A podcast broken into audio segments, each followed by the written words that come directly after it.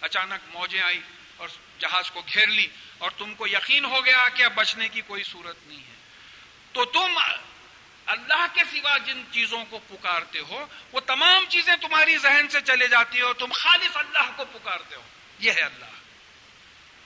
ایک ڈیزرٹ ہے، بخار آ گیا، ڈاکٹر بھی نہیں ہے۔ اب کیا کریں گے آپ؟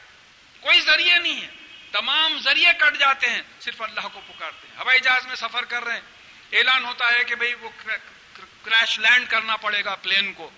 نہ پائلٹ کو پکارتے، نہ ایئر ہوسٹس کو پکارتے۔ کس کو پکارتے آپ؟ اللہ کو پہچانی ہے۔ ان مثالوں سے اللہ کو پہچانی ہے کہ وہ تمام چیزوں کو چھوڑ کے جس ذات کو آپ پکارتے ہیں، وہ اللہ ہے۔ یہ قرآن میں یوں اشارہ دیا گیا ہے۔ اور پھر اس کے بعد یہ اس سلسلے کی آخری بات یہ ہے کہ اللہ تعالیٰ نے ہمیں آزمانے کے لیے یہ ساری کائنات پیدا کی ہے۔ یہ ذات ان صفات کے ساتھ جو ہم دیکھیں گے انشاءاللہ، ہم کو کیوں پیدا کیا؟ کہ کہا کہ دیکھیں ایسا ایسا عمل کون کرتے ہیں؟ سورہ دہر میں سورہ ملک میں آیا کہ ہم نے تم کو نطف امشاد سے پیدا کیا۔ کہ دیکھیں، تم میں بہترین عمل کون کرتا ہے؟ تم کو دیکھتا، سنتا بنایا۔ کہ دیکھیں آزمائے کہ تم میں بہترین عمل کون کرتا ہے۔ بھائی عمل کون کرتے ہیں؟ سورہ دہر میں سورہ ملک میں آیا کہ ہم نے تم کو نطف امشاد سے پیدا کیا کہ دیکھیں تم میں بہترین عمل کون کرتا ہے؟ تم کو دیکھتا سنتا بنایا کہ دیکھیں آزمائے کہ تم میں بہترین عمل کون کرتا ہے۔ بھئی وہ ٹی وی دیکھتا ہے یا قرآن کی تلاوت کرتا ہے، خیرات سنتا ہے یا غزلیات سنتے بیٹھے رہتا ہے، یہ تمام آزمائشیں ہو رہی انشاءاللہ یہ اس بات آ جائے گی آگے۔ اب ایکچوئل اسماء الحسنہ پہ جب ہم آئیں تو اب الہا کیا ہے قرآن نے الہا کا ڈیفینیشن کیا کیا ہے الہا وہ نہیں ہو سکتا جو خود پیدا کیا گیا ہو مخلوق الہا نہیں ہو سکتا اور جس کو نہ موت پر قابو ہو نہ حیات پر اور نہ مردوں کو زندہ کر سکے اور نہ جو خود کو یا دوسروں کو فائدہ یا نقصان پہنچا سکے یعنی اللہ تعالیٰ حیات دیتے ہیں، اللہ تعالیٰ موت دیتے ہیں، اللہ تعالیٰ مردوں کو زندہ کریں گے، اللہ تعالیٰ نقصان کرواتے ہیں، اللہ تعالیٰ فائدہ دیتے ہیں۔ اسی لیے وہ الہ الہ ہے۔ لا الہ الا اللہ۔ یعنی supreme authority in the universe. اب جو قرآن میں جھوٹے الہ کا جو ذکر آیا ہے کہ کسی نے بتوں کو الہ بنا رکھا ہے، کسی نے اپنی خواہشوں کو اپنا الہ بنا رکھا ہے۔ دیکھیے، دو مقام پہ یہ بات آئی ہے۔ کہ اللہ تعالیٰ فرماتے ہیں کہ انہوں نے اپنی خواہشوں کو اپنا الہ بنا رکھا ہے۔ الہ کیا ہے؟ Supreme authority. اس کو کیسا سمجھائے کہ فرون بولا، میں تمہارا الہ ہوں۔ فرون کیا تھا؟ بادشاہ وقت تھا جب۔ He was the authority in his kingdom تو فرون کے منہ سے بولنے لگا کہ کہ میں تمہارا الہ ہوں۔ لفظ الہ کو سمجھایا کہ جیسے فرون واز دا اتارٹی ان مصر الہ جو ہے اتارٹی ہوتی۔ تو بعض لوگوں نے اپنی خواہشوں کو اتارٹی بنا لیا ہے۔ نو قرآن، نو حدیث۔ دل بول رہا بس کر رہے ہیں۔ اور نہیں ہے روزہ، کیا کر لیتے آپ؟ ایک ایٹیٹیوڈ بنا ہوا ہے۔ ہو حضرت نہیں آتے تراوی کو، آپ کون پوچھنے والے؟ تو یعنی اپنی خواہش، میرا دل بولا تو کروں گا، نہیں بولا تو نہیں کروں گا۔ تو اللہ تعالیٰ دو مقامات پہ قرآن میں بتا رہے ہیں کہ انہوں نے اپنی خواہشوں کو اپنا الہ بنا رکھا ہے۔ تو یہ بات ہمارے ذہن میں رہنا ہے۔ کہ اللہ کے سامنے اگر خواہش اللہ کے احکامات کے تابع ہے، بہترین بات ہے۔ اگر اللہ تعالیٰ اور رسول اللہ صلی اللہ علیہ وسلم کے احکامات کے خلاف جاری ہے خواہش، تو پھر کفر و شرک اور نفاق کی کیفیت ہو رہی ہے تو اس سے پرہیز کرنا چاہیے۔ اور پھر انہوں، قرآن میں جو ذکر آیا ہے کہ عیسیٰ علیہ السلام یعنی انسانوں میں بی بی مریم کو الہ مانا، بعض نے فرشتوں اور جنوں کو مانا۔ تو یہ بات یاد رکھنا ہے کہ ایک ہی خالق ہے اور باقی سب مخلوق ہے اور مخلوق کو خالق کے مقام پر نہیں بٹھانا چاہیے۔ دیکھیں یہ لکھ لینا ہے، یہ قرآن آیات ہی کے ترجمے ہے کہ ساری کائنات میں ایک ہی خالق ہے، باقی سب مخلوق ہے۔ مخلوق کو اٹھا کے خالق کے لیول پہ نہیں بٹھانا۔ یہ شرک ہے۔ جیسا اس سے پہلے میں مثال دیا، مجھے دودھ کی قیمت نہیں معلوم، ایک اندازن بول رہا ہوں۔ کہ بیس روپئے لیٹر دودھ بک رہا ہے۔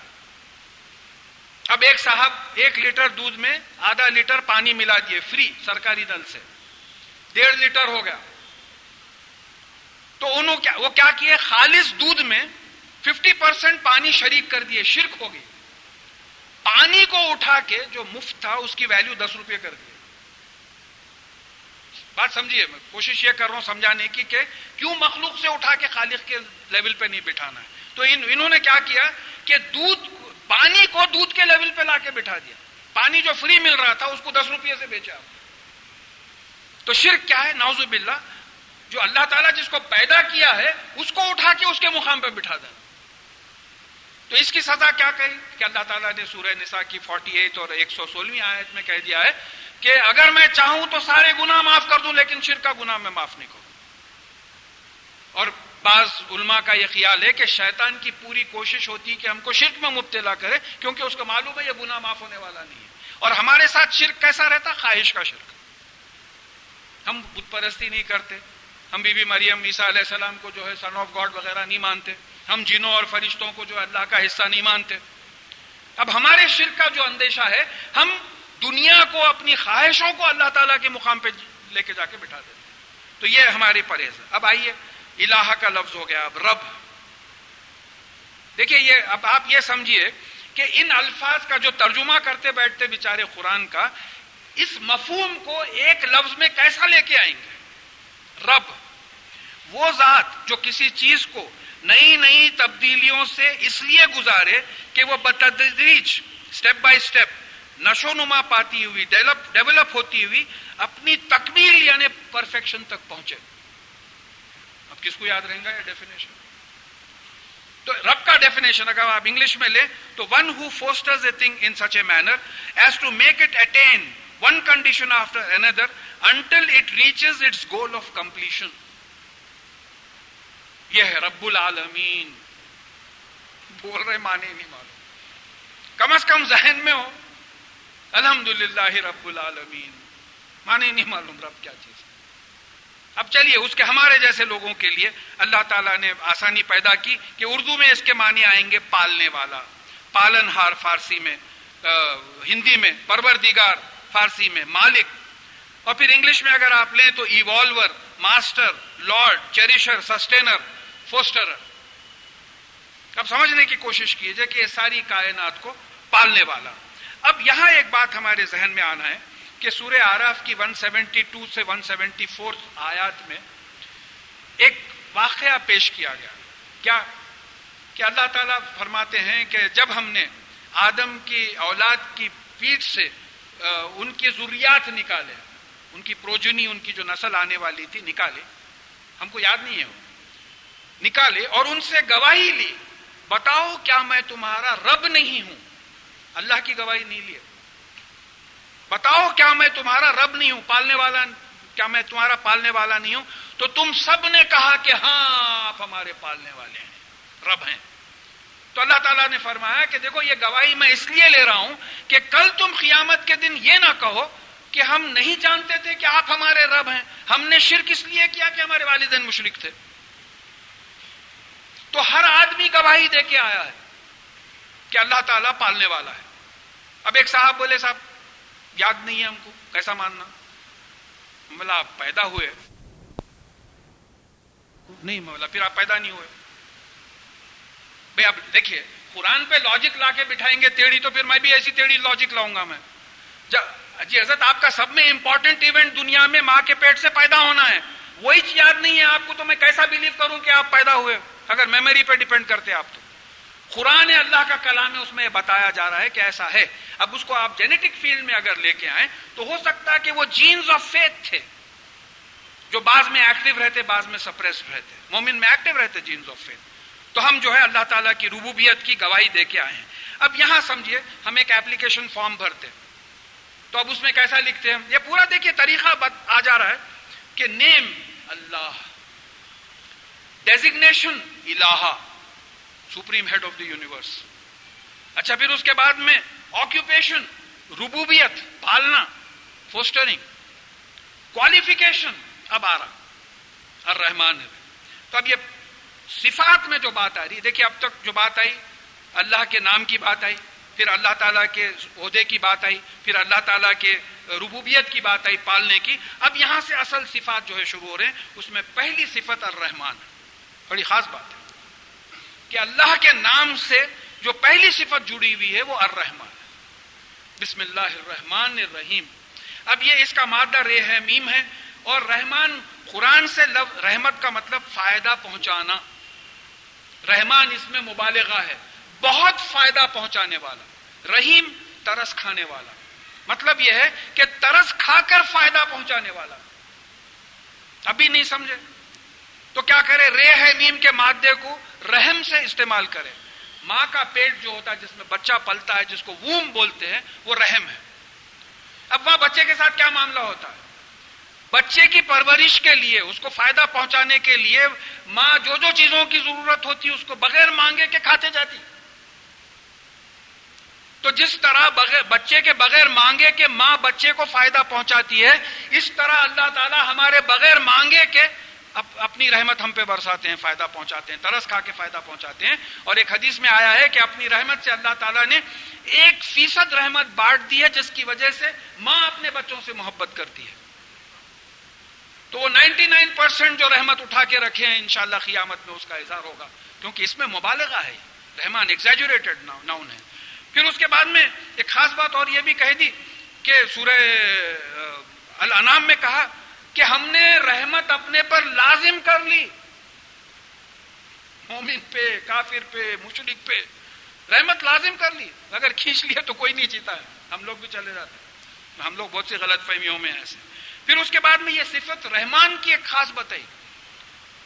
اور رحمان، علم القرآن۔ یہ صفت ہے جس کی وجہ سے قرآن سیکھ رہے ہیں ہم۔ یہ صفت ہے اللہ تعالیٰ کی۔ رحمان کی صفت ہے جو ہم کو قرآن سکھا رہی ہے۔ تو یہ رحمت ہے۔ اب یہ قرآن کیسی رحمت ہے کہ اس کو پڑھو گے یہ مہینہ اسی کا ہے۔ اس اس کو پڑھو گے اس کو سمجھو گے اس پہ عمل کرو گے تو تمہاری دنیا بھی بہترین ہو جائے گی اور تمہاری آخرت بھی بہترین تو یہ رحمان کے صفت سے وابستہ ہے۔ پھر اس کے بعد میں رحیم کا لفظ جو ہے، یہ صفات میں maximum to twenty seven times قرآن میں آیا ہے۔ کوئی اور صفت اتنی ریپیٹ نہیں ہوئی۔ اور پھر اس کے بعد مالک مالک کا مطلب ہوا کہ اونر یعنی سب جس کی ملکیت میں ہو، ماسٹر بھی آپ اس کو بول سکتے ہیں۔ الملک اور الملک، یہ بادشاہ کے لیے آیا ہے۔ یعنی اللہ تعالیٰ بادشاہ ہیں۔ اس کا مطلب یہ ہے کہ اللہ تعالیٰ سے ہٹ کے جو مخلوق ہے، وہ سب اللہ تعالیٰ کی غلام ہے۔ الخدوس یعنی پاک، جس میں کوئی اور چیز ملی ہوئی نہیں ہے۔ Holy, pure unadulterated he is nothing other than اللہ اب میں کیسا سمجھوں؟ یہی تو مشکل ہے۔ ایسی چیزوں کو سمجھانے الفاظ نہیں ملتے۔ کہ سلامتی دینے والے ہیں۔ Defectless perfect author of peace سلامتی دینے والے سلامتی کیا ہے؟ سکون۔ اب ہمارے ہماری زبان میں سمجھے تو ایک سکون پیس تو مسلم اسی سے ہے، اسلام اسی سے ہے۔ تو پھر ہم بھی پیس گیورز ہونا چاہیے۔ ہم بھی سکون کا ذریعہ ہونا چاہیے لوگوں کو۔ اللہ رحم کرے۔ المومن امن دینے والے، گرانٹر آف سیکورٹی تو ہم بھی مومن ہیں، ہم بھی امن دینے والے ہونا ہم اپنے آپ کو یہ امن نہیں دے رہے، دوسروں کو کیا امن دیں گے؟ یہ امن کیسا ہوگا؟ ان کے قوانین پہ چلیں گے تو پھر یہ امن کی کیفیت ہوگی۔ اور پھر مہمن نگرانی کرنے والا گارڈین اس کو علماء لغت نے ایسا سمجھایا ہے کہ مرغی اپنے بچوں کے ساتھ گھوم رہی ہے، اوپر ایک دم چیل پہ نظر پڑتی اس کے۔ تو وہ کیا کرتی؟ اپنے بچوں کو پروں میں لے کے حفاظت میں لے لیتی ہے۔ کہ چیل کا حملہ نہ ہو۔ تو اس طریقے سے اللہ تعالیٰ ہماری حفاظت کرتے ہیں، شیاطین وغیرہ سے جو ہے، ان کے حفاظت ہوتی ہے۔ پھر العزیز، غالب، اقتدار اقتدار والا دا مائٹی ڈومینیٹنگ الموئز عزت دینے والا گرانٹر آف مائٹ یعنی مطلب یہ ہے کہ وہ جس کو چاہتے ہیں، عزت دیتے ہیں، جس کو چاہتے ہیں، ذلیل کرتے ہیں۔ الجبار دا کمپیلنگ زبردست. اب زبردستی کرنے والا جب وہ کسی چیز کا ارادہ کرتا ہے تو آپ مانو یا نہ مانو زبردستی امپلیمنٹ کر دیتا اس کو۔ اس کو کوئی روک نہیں سکتے، کوئی اتارٹی نہیں ہے اس کے خلاف جو جو اس کو روک سکے۔ المتکبر، بڑائی والا پوزیسر آف گریٹنس الکبیر دی گریٹ یہ دیکھیے، اب یہاں سمجھیے۔ اب قرآن نے کبیر کو کیسا سمجھا کہ ابراہیم علیہ السلام رات کے وقت اپنے اللہ کی تلاش میں بیٹھے ہوئے تھے اور جب پہلا تارا نکلا تو کیونکہ پہلا نکلا وہ غالباً وینس تھا پلانٹ تو انہوں نے کہا کہ یہی میرا رب ہوگا۔ پھر اس کے بعد میں جب وہ غروب ہو گیا، چاند نکلا تو بولے، ارے چاند اس سے زیادہ بڑا ہے، روشن ہے، یہ ہوگا۔ پھر اس کے بعد میں رات گزر گئی۔ صبح میں دیکھے تو سورج نکلا تو بولے ہاضا اکبر، یہ سب میں بڑا ہے، یہی رب ہوگا۔ اس کے بعد میں کہا کہ انی بچہ تو وجہ فتح سماواتی حنیفہ. وما انا من المشرقین کہ میں ان تمام چیزوں سے جو ہے توجہ ہٹا لیتا ہوں آپ کی طرف. توجہ لاتا ہوں جو آپ آسمان و زمین کو پیدا کرنے والے ہیں. یہ دعا جو ہے جو نماز سے پہلے ہم پڑھتے ہیں. تو یہاں سورج کو انہوں نے اکبر کہا. اب سورج اگر آپ دیکھیں تو سائز میں بڑا ہے. اب گریٹ کے دو الفاظ آئے ہیں اسماء الحسنہ میں. دیکھیں میں سیکوینس فالو نہیں کر رہا ہوں. کہ اب یہ آگے ہے، میں اس طرف لے کے آ رہا ہوں۔ جیسا لفظ عظیم ہے۔ عظیم کے معنی میں بھی بڑا اور گریٹ آ گیا۔ تو اکبر اور عظیم میں کیا فرق ہے؟ اب سورج کی کیونکہ قرآن میں مثال دی گئی ہے، اکبر کا مطلب یہ ہوا کہ ایکسٹرنلی ایکسٹینسولی کوانٹیٹیولی گریٹ بیرونی طور پہ پھیلاؤ میں اور مقدار کے لحاظ سے بڑا اکبر۔ اب عظیم پہ آئیے۔ حالانکہ بعد میں آ رہا ہے، اب یہی سمجھ لیں گے ہم۔ عظیم کا مطلب این زوات نیم کے مادہ ازمن ہڈی کو بولتے ہڈی جسم کو طاقت دیتی۔ قرآن سے ثابت ہے زکری علیہ السلام بولے، میری ہڈیاں بوڑھی ہو گئی ہیں، کمزور ہو گئی ہیں۔ اسٹرکچر اندر کا۔ تو یہ انٹرنل گریٹنس کیا ہے؟ انٹرنل انٹینسو کوالٹیٹو گریٹنس بات سمجھیے۔ اکبر کیا ہے؟ ایکسٹرنل ایکسٹینسو کوانٹیٹیو گریٹنس عظیم انٹرنل انٹینسو کوالٹیٹو گریٹنس یعنی اندرونی، صفاتی، شدت کی بڑائی۔ ہڈیاں نہیں دکھ رہے ہیں آپ۔ ہڈی کسی کو نہیں دکھ رہی، مگر اندر سے ہے۔ اسی طریقے سے اللہ تعالیٰ کی بڑائی کے جو ہے، یہ دو الفاظ اکبر اور عظیم آئے اس کے بعد میں الخالق بنانے والا۔ اب یہ خالق کیسا ہے؟ خالق کسی چیز سے کسی چیز کو بنانے والا میں قرآن کی بات کر رہا ہوں۔ خلق الانسان من تین۔ انسان کو مٹی سے بنایا وہ بدی کے وقت ہم جو ہے یہ بات پورا انشاءاللہ سمجھنے کی کوشش کریں گے۔ خالق کا ایکچوئل ٹرانسلیشن پروپوشنر ہوتا۔ ہم کریٹر بول کے کر دیں بنانے والا کریٹر الخلاق بہت بنانے والا۔ بہت اچھی چیزیں، بہت زیادہ بنانے والا۔ الباری بری کرنے والا۔ اب بنانے کے پروسیس میں بعض چیزوں کو ہٹا دینا پڑتا، نکال دینا پڑتا۔ اس کو انشاءاللہ مثال سے سمجھاتا ہوں۔ اور مصور دا فیشنر فائنل شیپ دینے والا۔ اب اس کی مثال لیجیے بھائی آپ چائے کی پتی ایک چمچہ لیے، ایک پیالی پانی لیے۔ پروپوشن ہے خلخت یہ دونوں کو ملا ہے، ملا کے آپ ایک دس منٹ بوائل کریں۔ ڈیکاکشن بن گیا۔ یہ خالق کا کام ہے اب اس کے بعد میں آپ کیا کریں؟ وہ چائے کی پتی کو چھانے۔ کیوں؟ پتی کی ضرورت نہیں ہے، پتی کو بری کر دیا۔ یہ یہ بری کرنے کا کام بھی کسی اور سے نہیں لیتے، اللہ تعالیٰ۔ پتی کو بری کر دیا، ڈیکاکشن نیچے آ گیا۔ پتی پھینک دیا، اس کی ضرورت نہیں تھی، باری کا کام ہو گیا۔ اب وہ جو ڈیکاکشن آیا، اس کو آپ فائنل شکل دے رہے ہیں۔ اس میں دودھ اور شکر ڈالے آپ کی چائے فائنل پروڈکٹ تیار ہوگی خالق الباری المصور یہ انشاءاللہ اس کو پھر آخری میں ہم ریپیٹ کریں گے جہاں بات آئے گی۔ الغفور اور الغفار، اس کو تو تھوڑا سا ٹائم لگے گا۔ دیکھیے بڑی مس انڈرسٹوڈ اسما ہے یہ دونوں۔ غفور اور غفار۔ یہ دیکھیے، ایک بات ہے، نزول قرآن ہو رہا ہے۔ تو ظاہر قرآن میں ویسے ہی الفاظ استعمال کیے جائیں گے جو اس زمانے کے لوگ سمجھ سکیں۔ اگر میں آج سے دو سو برس پہلے بولا کہ میں سات بجے لاگ آن کرتا ہوں، آپ میرے سے بات کرو۔ اب وہ جو کمپیوٹر والے ہی جانتے لاگ آن کیا چیز ہے، کوئی بھی نہیں سمجھتے۔ تھے یا میں آج سے چار سو برس پہلے بولا کہ بھائی میں ایک کال بک کرا تھا، آپ کو فون نہیں آیا، انہیں بولتا فون کیا چیز ہے؟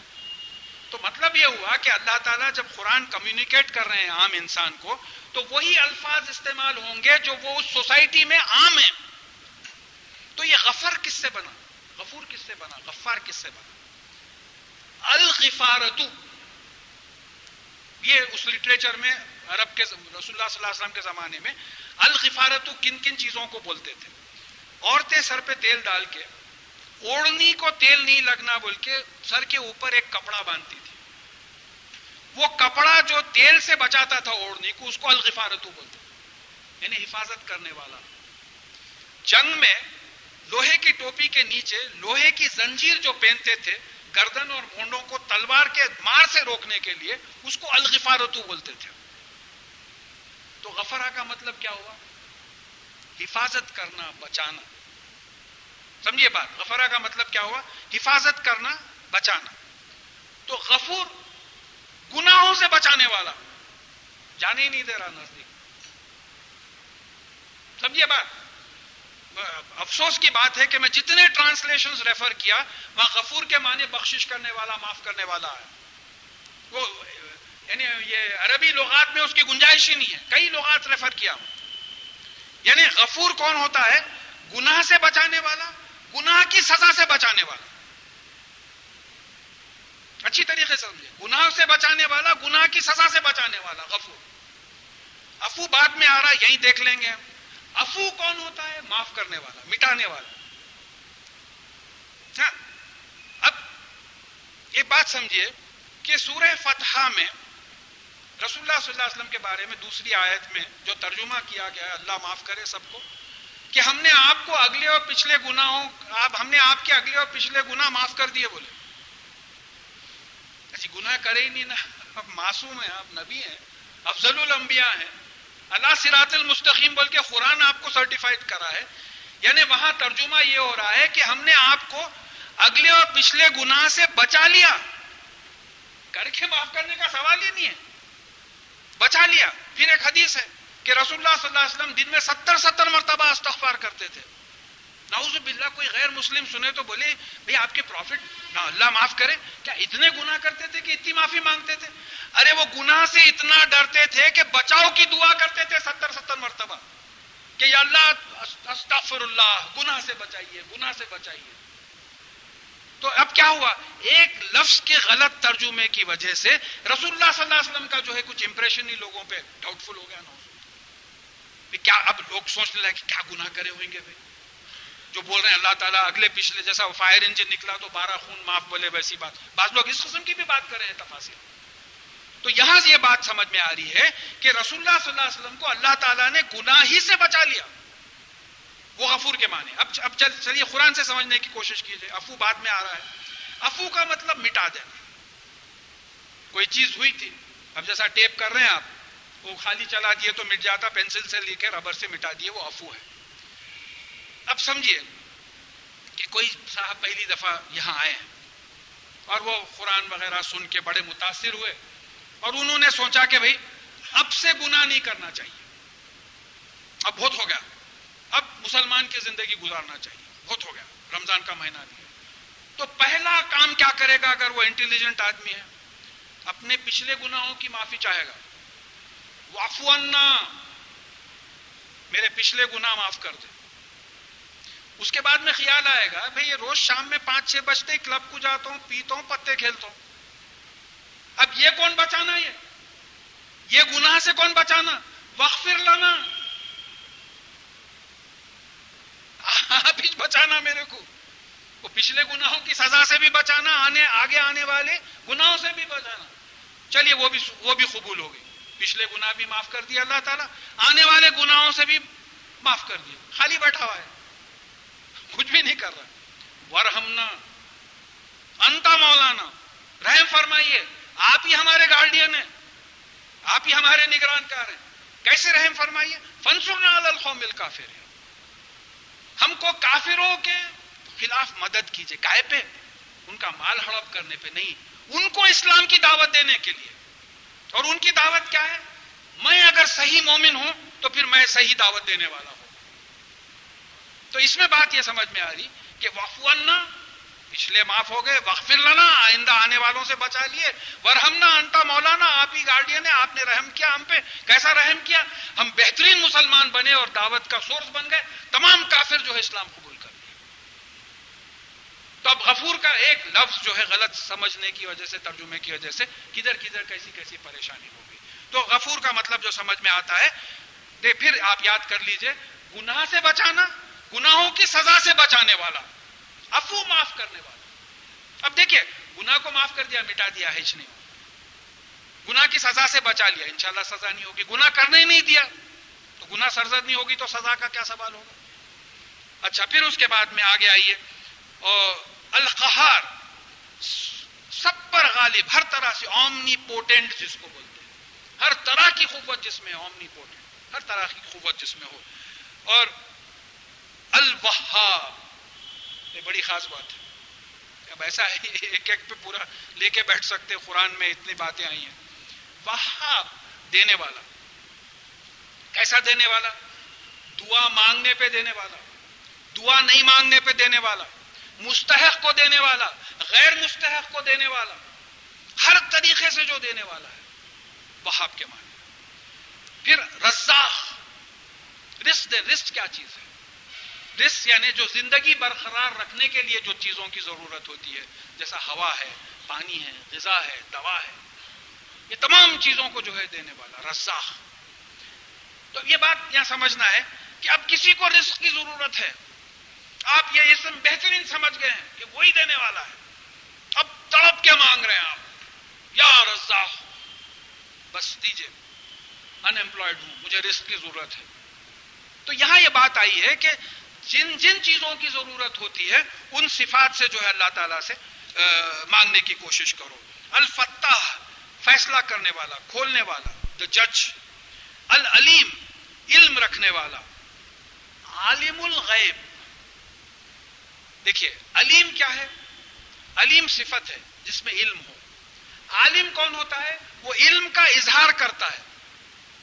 فرض کیجیے میں علیم ہوں۔